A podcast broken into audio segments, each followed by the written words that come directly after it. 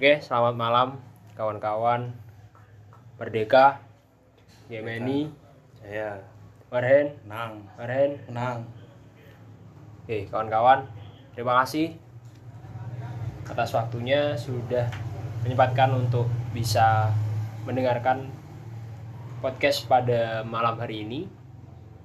Sebelumnya, perkenalkan kawan-kawan, nama saya Syahrul Kurniawan dari program studi manajemen sumber daya aquatik angkatan 2012 yang pada malam hari ini saya akan menjadi moderator mengantarkan pembicara pada malam hari ini.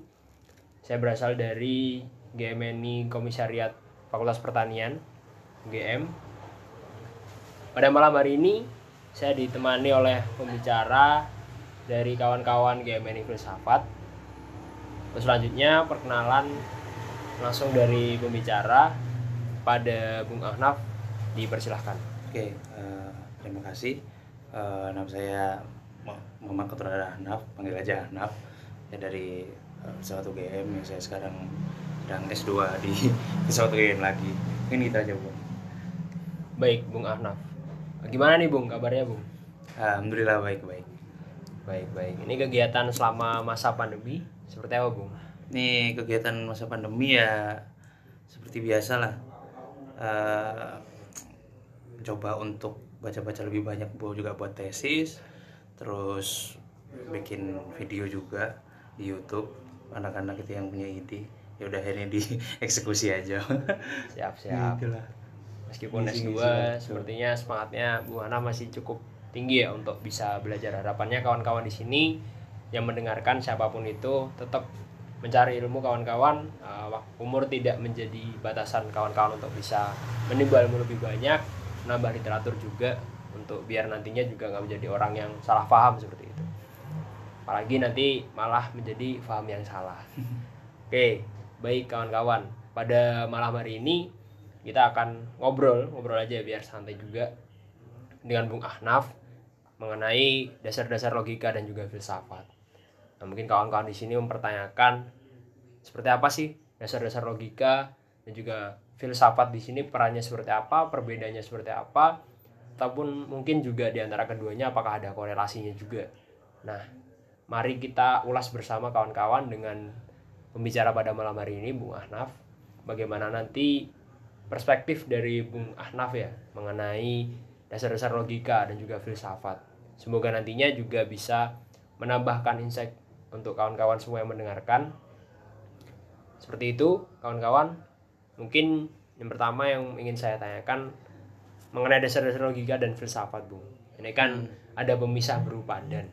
Hmm. Nah, ini apakah antara keduanya ada korelasi yang kuat ataukah bahkan malah ada perbedaan? Nah, mungkin bisa disampaikan dari perspektif Bung Ahnaf sendiri mengenai dasar-dasar logika dan filsafat.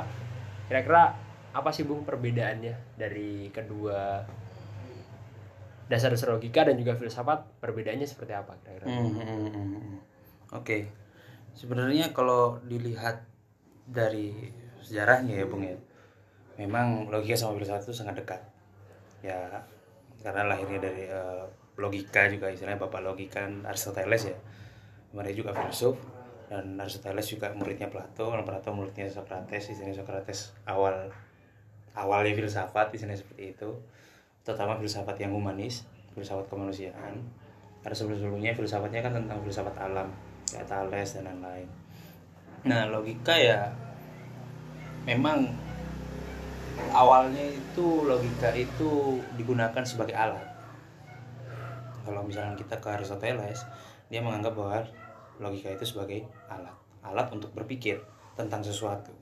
Tapi bagi Aristoteles ya berpikirnya itu berpikir apa pun nggak hanya terbatas tentang filsafat tapi filsafat butuh logika.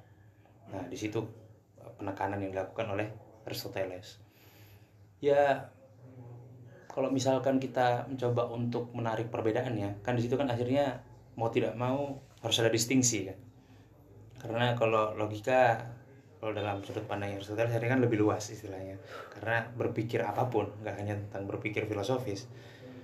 Akhirnya ya logika itu lebih ke penalaran. Bagaimana kita bernalar atau berargumen mungkin dari premis menuju ke kesimpulan? Itulah logika. Jadi kita menunjukkan sebuah proses berpikir dari A ke B di mana A-nya itu premis titik awal kita berangkat yang B itu titik akhir kita atau kesimpulan kita. Itulah logika. Nah terus kalau filsafat apa bung misalkan? Ya kalau filsafat itu lebih ke kontennya konten dari argumentasi ini. Jadi kalau misalkan logika argumentasi bisa apa pun. Bisa jadi argumentasi hukum kan bisa juga argumentasi sosial dan lain tapi filsafat itu argumentasi filosofis. Apa itu argumentasi filosofis? Argumentasi filosofis itu argumentasi tentang hakikat lebih tepatnya. Secara sederhana atau spesifiknya hakikat itu antara hakikat realitas hakikat pengetahuan atau hakikat tentang nilai. Dan nanti ada namanya ontologi epistemologi aksiologi. Tapi kita pakai jangan pakai bahasa-bahasa fancy kayak gitulah.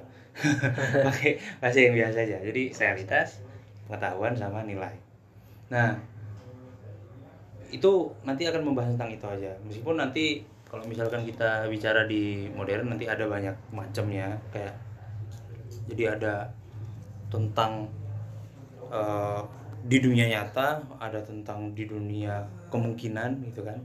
Terus ada juga tentang yang ada dalam pikiran misalnya gitu. Itu udah cukup kompleks tapi intinya tentang hakikat.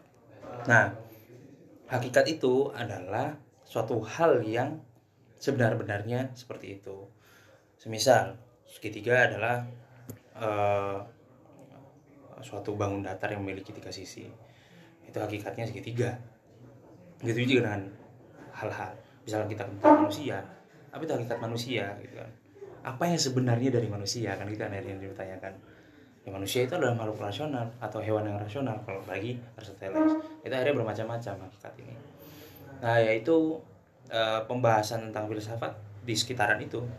Kalau nggak kita bicara tentang realitasnya kalau nggak kita bicara tentang pengetahuan kita akan suatu hal. Atau kita berbicara tentang nilai entah keadilan entah e, apa kebajikan kebijaksanaan kebaikan, keburukan, kejahatan nah, itu termasuk ke dalam nilai. Mungkin di situ, Bung, kalau misalkan kita mencoba untuk melihat perbedaannya. Tapi sekali lagi, kalau kita coba untuk gabungin lagi gitu kan, tadi kan udah dipisah, kita gabungin lagi. Berarti logika ini mencoba untuk melihat proses argumentasi dari nggak hanya seorang filsuf ya, karena nggak hanya filsuf yang punya argumentasi filosofis loh, kan orang-orang biasa bisa jadi argumentasinya filosofis. Karena dasarnya tadi tiga hal itu tentang hakikat kan. Nah itu melihat proses dari berbagai argumentasi tentang tiga hal tersebut. Jadi ya uh, sangat erat memang dari awal. Nah, itu kalau dulu itu kalau dulu. Tapi kalau udah dilihat perkembangan sekarang sangat kompleks.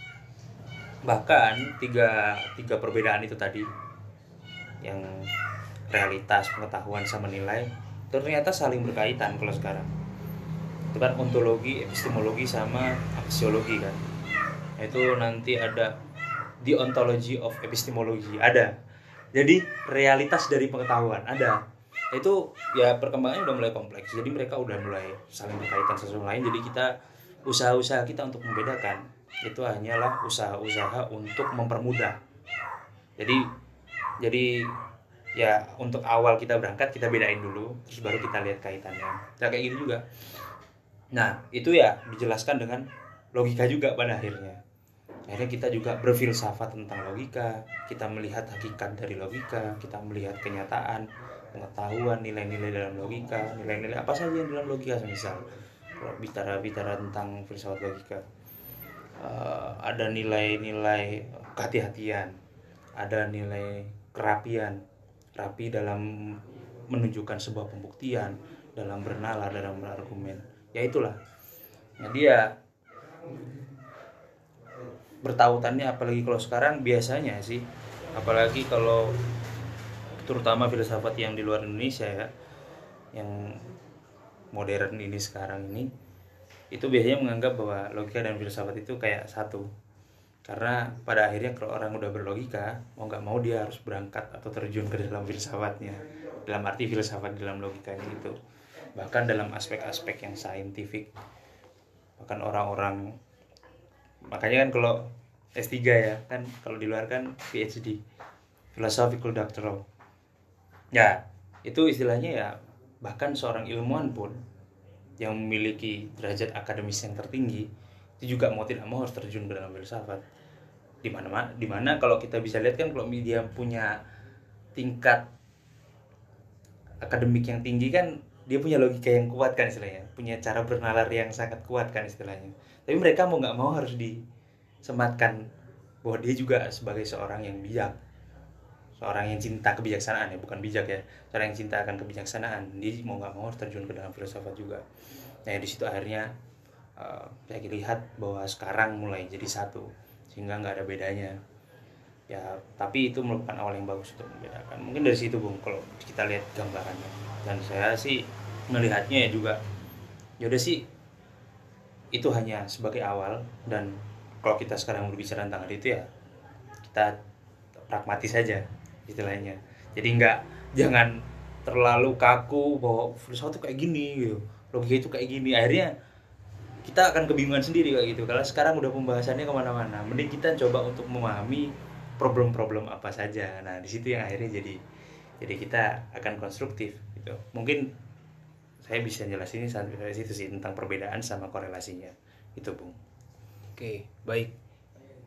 Dari yang sudah dijelaskan Ahnaf sendiri berarti mungkin sudah menyinggung, menyinggung sejarah juga kawan-kawan. Jadi di sini juga sudah dijelaskan juga bahwa dahulunya dari logika dan juga filsafat ini sebenarnya berbeda.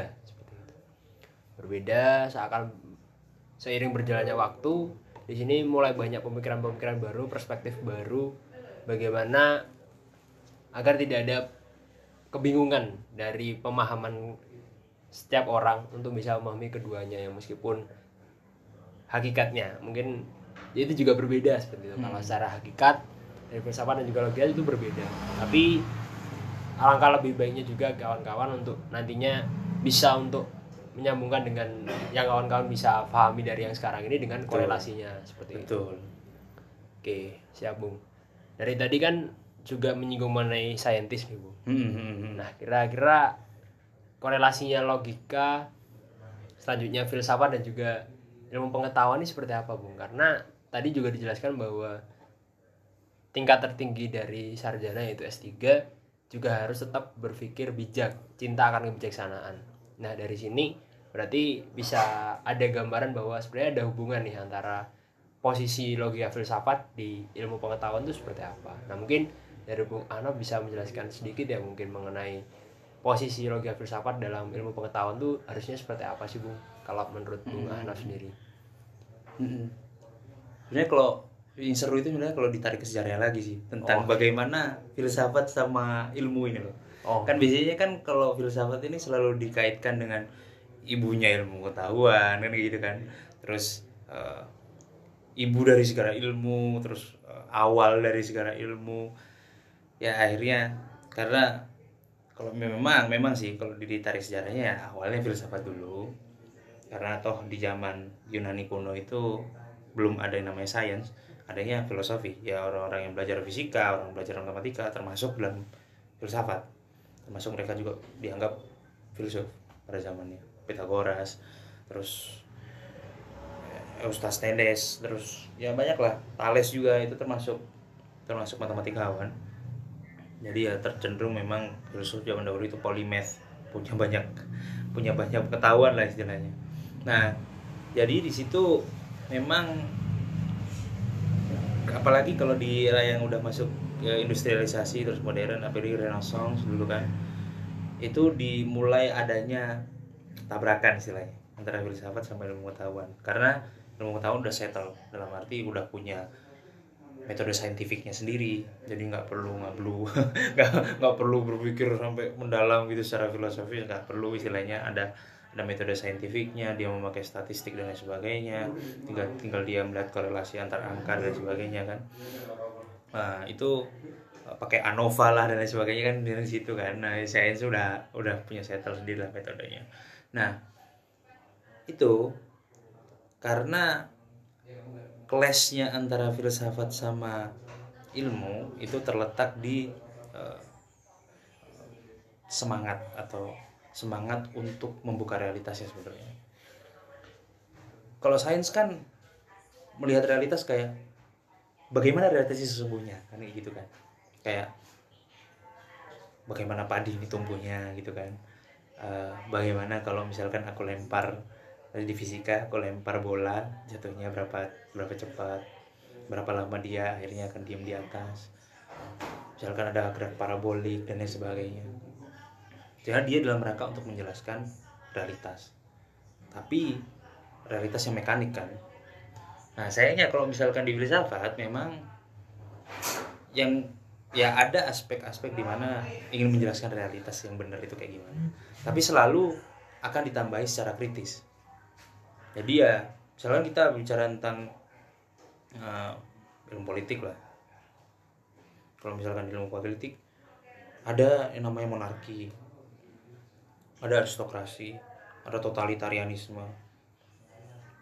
Tapi mencoba untuk menjelaskan monarki itu dalam dirinya tau. Monarki itu kayak gini udah selesai. Otoritarianisme itu kayak gini udah selesai. Demokrasi itu seperti ini udah selesai. Ilmu akan selalu cenderungnya seperti itu. Nah tapi kalau filsafat dia nggak mau berhenti di situ. Filsafat oke okay, monarki kayak gitu. Tapi jeleknya monarki di mana sih? Selalu itu yang ditanyakan kan kalau di filsafat. Mencoba untuk mengkritik itu lagi. Jadi ada proses autokritik di situ yang terus berputar dalam filsafat. Akhirnya ya kayak cenderungnya biasanya orang-orang mana kok filsafat ini kritis bahkan terlalu kritis gitu kan sampai mempertanyakan Tuhan lah dan sebagainya gitu ya.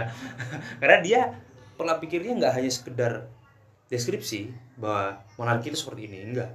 Tapi coba untuk mengkritik juga. Dan itu selalu seperti itu.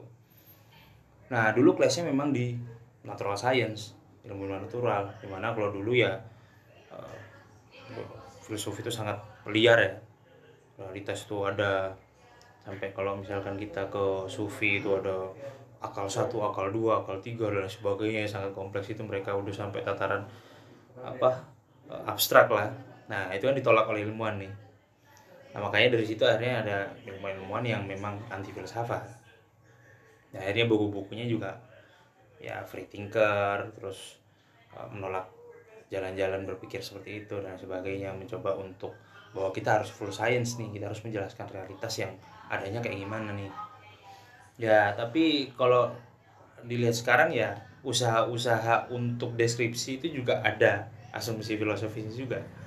Nah, itu juga akhirnya kompleks gitu loh. Jadi usaha untuk menolak filsafat itu juga filsafat.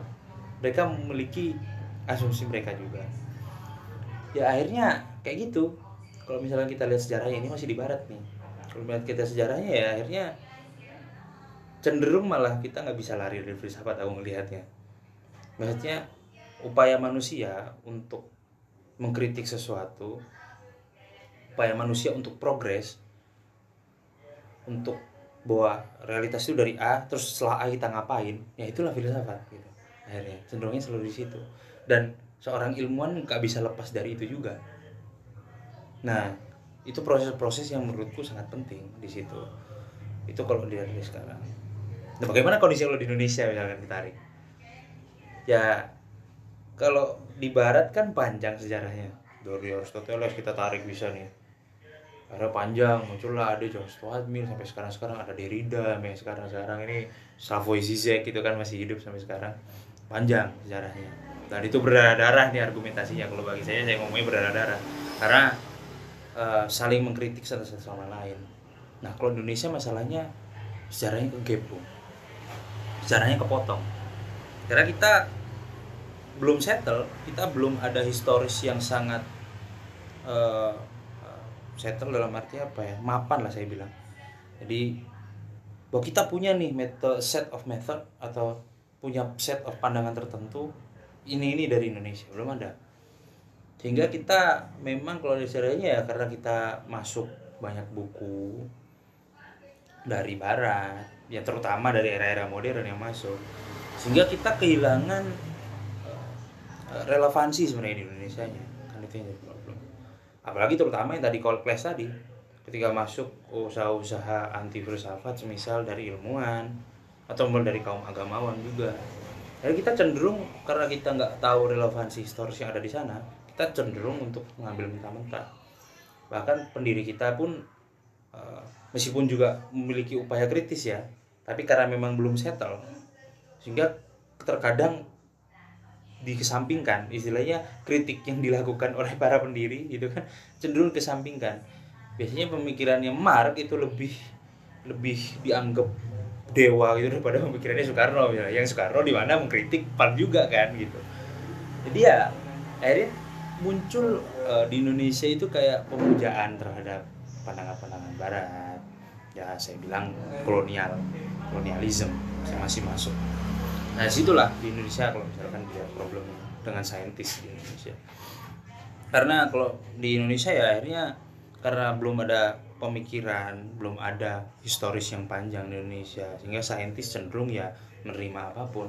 Bahkan dalam kategori Marxisme kita nggak punya uh, kritik yang jelas terhadap Marxisme bahkan dari golongan yang uh, saya bilang ya jujur aja nih buka kartu aja nih. Bahkan dalam golongan yang Soekarnois ada beberapa yang memang bahkan nggak ngeritik secara total. Masih ada beberapa yang mengamini gitu Padahal kalau dibaca dari Soekarno sendiri di DPR udah kritik habis-habisan terhadap mahasiswa, padahal mahasiswa udah gak relevan sebenarnya Indonesia. Makanya muncullah semua dan lain sebagainya kan gitu kan. Nah itu akhirnya science gitu. Kalau kita balik ke barat memang tidak bisa dipisahkan bahkan sampai sekarang bahkan kalau kalau Bung atau Sarina gitu ke luar misalkan ke Prancis lah uh, kuliah di mana gitu. Kuliah filsafat. Langsung uh kamu masih pintar gitu. Kamu mesti uh, paling atas gitu. Karena kamu belajar banyak hal. Pasti dihormati. Kalau di Indonesia enggak.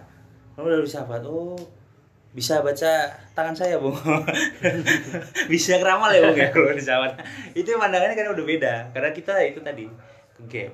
Ada gap di situ. Ya ya panjang lah kalau misalkan kita bicara di Indonesia ya butuh puluh-puluh tahun lagi mungkin. Kecuali kalau kita mau ngerubah rombak semua sistem pendidikan kita sehingga kita punya uh, historis atau signifikansi historis itu. Tapi sebenarnya berani atau enggak gitu kan? Akhirnya maksudnya dengan kultur bahwa kita nggak suka debat cenderung kepanggih yayo yayo ae kan kalau orang lain beda kalau kan kalau yang di sana kan ada orang ngomong apa ngau ngaco kamu langsung gitu kan kalau di ini kan enggak gitu kan akhirnya ya uh, ada harus semacam perubahan kultural dan sebagainya juga ya itu yang jadi otokritik juga akhirnya dan problem-problem yang cukup signifikan untuk bagaimana kita bisa mencapai bersatu Indonesia juga sebenarnya. Gue di situ sih kalau tentang sains. Tapi bagiku sains sama filsafat harus ada kesamaan. Nah letaknya kalau sains itu di realitas, sains itu tentang misal pertanian nih, sains itu tentang bagaimana padi ini bisa dioptimalkan, bisa bisa nggak nih padi tumbuhnya lebih cepat padinya lebih bagus berasnya nanti yang dihasilkan lebih bagus misalnya nah tapi biasanya ilmuwan-ilmuwan pertanian ini kan cenderung diam dengan setelah ini padinya mau digunakan dengan untuk apa? Nah filsafat akhirnya bisa masuk di situ.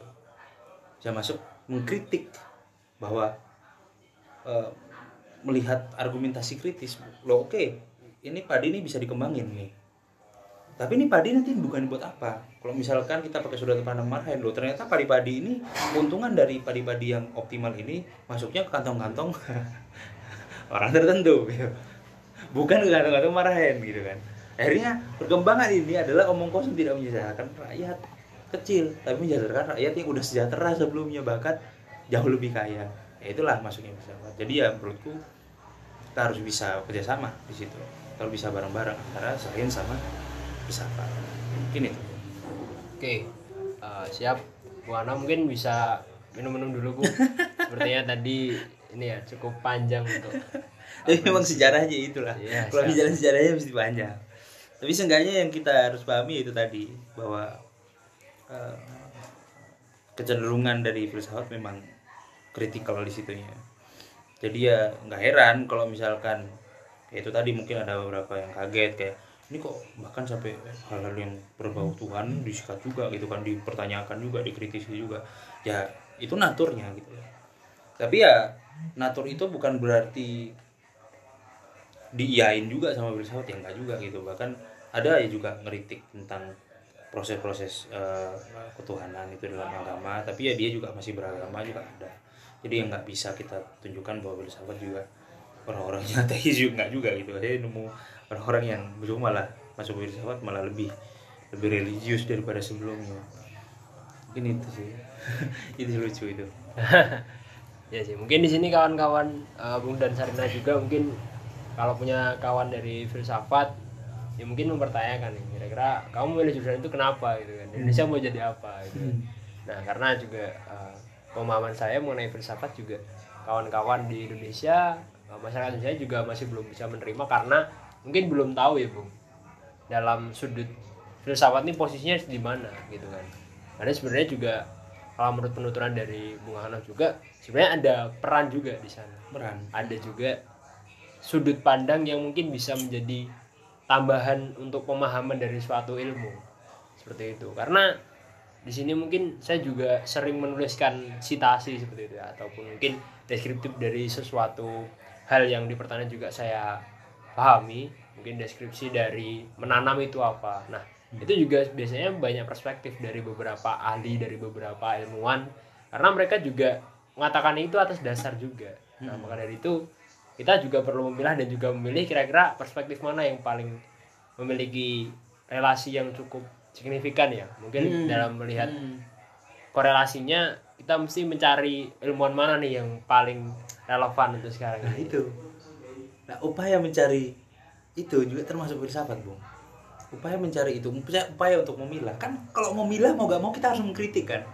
Kenapa kenapa ini lebih baik dari ini? Kenapa saya harus memilih ini daripada yang itu? Misalkan ada dua ilmuwan tentang definisi lah. Tapi kenapa saya milih lebih milih yang B daripada yang A? Itu juga upaya kritik. Itu juga upaya filosofis kita. Karena kita pasti punya asumsi juga dalam pikiran kita bahwa menan- menanam itu seperti apa. Nah begitu juga dengan kasus-kasus yang lain. Jadi ya ya itu tadi kalau aku bilang semacam kita nggak bisa lari. Nggak bisa lari dari filsafat. Kayak secara nggak langsung kita berfilsafat gitu loh Nah, saya mau mengatakan itu juga, Bung. Secara nggak sadar kita sebenarnya sudah berfilsafat seperti itu, kawan-kawan. Karena kita mungkin ini ya, apabila kita tidak tahu, mungkin kita tidak, tidak sadar seperti itu. Hmm. Kita sebenarnya kawan-kawan juga sering bahwa aku tuh orangnya nggak politis kok. Tapi dalam kawan-kawan realitanya juga kawan-kawan dalam memilih makanan juga politis. Kenapa tidak ada tidak B juga bisa filsafat juga. Jadi di sini kawan-kawan mungkin diskusi pada malam hari ini juga bisa membukakan pengetahuan kawan-kawan bahwa sebenarnya kawan-kawan di sini juga sudah memikirkan sesuatu yang mungkin itu juga filsafat seperti itu. Tapi mungkin di sini karena pemahaman yang kurang dari kawan-kawan mengenai filsafat seperti apa masih malah di sini biasanya filsafat dikatakan kuno. Tapi mohon maaf kawan-kawan kadang kalau kita tidak tahu ilmunya juga bisa dianggap kita yang malah kuno karena kita nggak tahu bahwa sebenarnya itu filsafat. Mungkin tadi juga ada pesan juga dari Bung Ahnaf bahwa tinggal kita berani atau tidak gitu. untuk bisa mengatakan bahwa orang lain ini perkataannya ya bisa dikatakan benar atau salah atau bahkan kita jangan sampai untuk menilai orang tuh hanya dari perkataannya saja Hmm. seperti itu jadi lebih bisa mengkritisi lah mengenai pendapatnya seperti apa mungkin di sini kawan-kawan karena sudah terjun di dan dinamika ormek game ini terutama mungkin di sini kawan-kawan nanti lebih bisa lebih kritis terhadap DBR dari Mark sendiri seperti apa. Karena saya yakin juga dari kawan-kawan sendiri di sini ada yang sepenuhnya menerima ada yang tidak juga. Nah silakan kawan-kawan karena Bu Ahnaf juga bisa membebaskan itu. Karena di sini kawan-kawan juga belajar berfilsafat belajar untuk autokritik terhadap hal yang sedang kawan-kawan pelajari. Jadi biar informasi semua tidak diterima mentah-mentah. Mungkin Betul, kurang lebih seperti itu Bung nah mungkin perbincangan kita sudah di penghujung kawan-kawan dari pengantar mengenai dasar-dasar logika dan juga filsafat karena kita baru membahas dasarnya saja ibaratnya lautan kita baru membahas permukaannya saja di sini kawan-kawan juga jangan menerima mentah-mentah di sini iya betul jadi kawan-kawan nanti bisa lebih untuk eksplorasi, lebih dicari lagi kira-kira dari filsafat sendiri. Apakah perkataan Bu Ahnaf juga sepenuhnya benar juga mungkin kawan-kawan punya perspektif lain gitu. Nanti untuk selengkapnya mungkin kawan-kawan apabila berminat untuk berdiskusi kembali, silahkan kawan-kawan nanti kita akan fasilitasi itu apabila kawan-kawan nantinya pengen berdiskusi lebih lanjut dengan Bu Ahnaf atau dengan kawan-kawan yang lain mengenai filsafat lanjutan mungkin seperti itu ya Hmm, untuk bisa boleh. membahas kelanjutannya karena waktu kita juga terbatas kawan-kawan mungkin bisa dari Bu Ahnaf untuk bisa memberikan pesan-pesan buat kawan-kawan GMNI dalam berfilsafat seperti apa dalam berlogika seperti apa Bu mungkin bisa disampaikan pesan-pesannya atau closing statementnya silakan Bu. pesan saya sih hati-hati sama otoritas. Otoritas ini suatu hal yang kita puja suatu hal yang kita anggap benar. Itu hati-hati dengan itu. Justru malah kita harus kritis ketika kita tahu bahwa ada aspek-aspek idolatri ya, pengidolaan atas sesuatu ya. Bahkan kalau aku pribadi ya kita harus bawanya secara radikal. Dalam arti bahkan pemikiran Bung Karno sendiri harus kita kita kritisi. Toh Bung Karno sendiri bilang kalau agen-agen revolusioner itu menjebol dan membangun justru pemikiran Bung Karno kita harus jebol juga dan kita bangun kembali juga. Ini nggak sekedar kita terima mentah-mentah nah di situ yang kawan-kawan harus sadari di situ. Jadi hati-hati sama yang namanya otoritas. Justru di situ ketika Bung atau Sarina sadar dengan adanya sebuah otoritas pemikiran tertentu Bung udah mulai sama Sarina udah mulai berfilsafat di situ. Membangun pemikiran Bung dan Sarina secara mandiri. Dan dari situ mungkin suatu saat main bisa menang siap siap Bung semoga ke depannya kawan-kawan juga bisa memilah dan juga memilih. Dalam perspektif juga kawan-kawan harapannya tidak menutup kritik dari kawan-kawan yang lainnya. Apabila kawan-kawan nantinya menciptakan statement saat nantinya berada di podium atau di saat mengisi seminar ataupun seperti apa terbukalah kawan-kawan. Karena yakinlah bahwa orang-orang orang lain mengkritik itu bukan mencaci tapi juga menambah kawan-kawan pengetahuannya juga destruktif juga terhadap kawan-kawan semoga nantinya apa yang kawan-kawan diskusikan bersama dengan siapa pun itu juga bisa membangun. Seperti itu. Terima kasih Bung Ahnaf atas waktunya. Terima atas kesediaannya atas ngobrol bareng pada malam hari ini. Semoga juga apa yang disampaikan tadi juga kawan-kawan bisa untuk mengambil yang baik bisa untuk memahami yang menurut kawan-kawan itu bisa dimengerti oleh kawan-kawan dan juga nanti apabila ada yang ingin dikritisi dari Bung Ahnaf juga sangat terbuka ya monggo Bung. monggo silakan Nah, di sini juga mari kawan-kawan kita juga bisa untuk terbuka juga Bung Ahnaf apabila kawan-kawan nanti mau mengkritisi beberapa statement yang mungkin Just- justru itu saya tunggu Oh, Oke, ditunggu oleh Bung Ahnaf. Nanti untuk informasi lebih lanjut mengenai Bung Ahnaf mungkin nanti bisa uh, dihubungkan seperti itu kawan-kawan. Terima kasih Bung Ahnaf, terima kasih kawan-kawan yang sudah mendengarkan podcast ini. Semoga nantinya juga kawan-kawan bisa untuk mengkritisi kembali, lebih bisa merefleksikan kembali. Sebenarnya kawan-kawan di sini sudah berfilsafat atau belum dan juga logisnya seperti apa. Semoga nantinya juga dalam kawan-kawan berkehidupan dalam menjalankan kehidupan ini juga lebih bisa membedakan nih kira-kira aku harus me- berstatement akan saintis tuh kapan dan saat aku harus berpikiran filsafat tuh kapan kayak gitu. Terima kasih Bu Hanaf dan juga kawan-kawan. Saya tutup untuk perbincangan ini. Terima kasih.